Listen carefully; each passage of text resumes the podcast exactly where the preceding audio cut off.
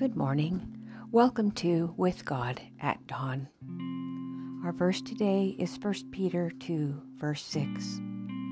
Wherefore also it contained in the scripture, Behold, I lay in Zion a chief cornerstone, elect, precious, and he that believeth on him shall not be confounded. In infinite wisdom, God chose the foundation stone and laid it himself. He called it a sure foundation. The entire world may lay upon it their burdens and griefs. It cannot fail. It will endure them all. With perfect safety, they may build upon it. Christ is a tried stone. Those who trust in him, he never disappoints. He has borne every test.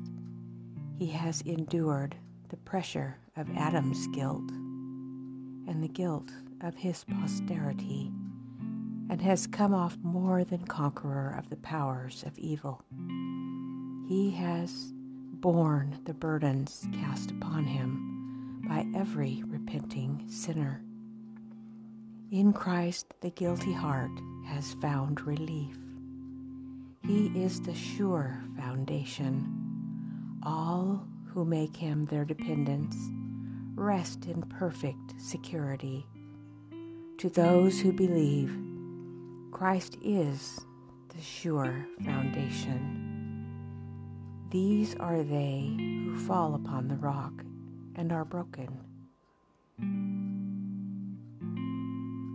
Submission to Christ and faith in Him are here represented.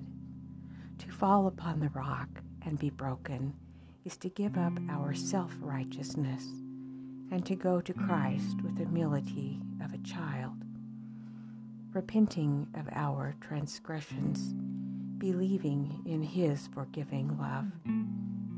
And so also it is by faith and obedience that we build on Christ as our foundation. Upon this living stone, Jews and Gentiles alike may build. This is the only foundation upon which we may securely build. It is broad enough for all and strong enough to sustain the weight and burden of the whole world and by connection with Christ, the living stone, all who build upon this foundation become living stones. Many persons are by their own endeavors hewn, polished, and beautified, but they cannot become living stones because they are not connected with Christ.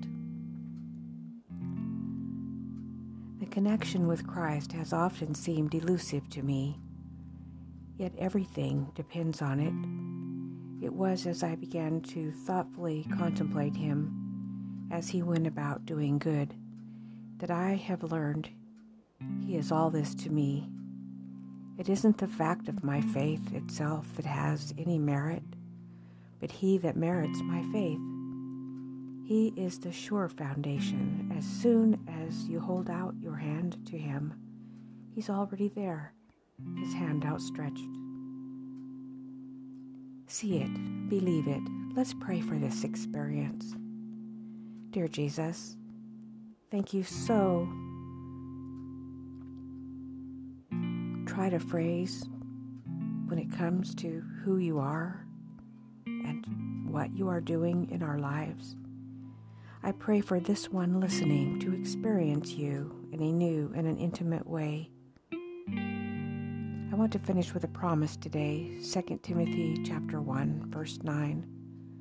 Who has saved us and called us with a holy calling, not according to our works, but according to his own purpose and grace, which was given to us in Christ Jesus before the world began. Please join me again tomorrow morning for a few minutes of meditation and prayer and Bible promises.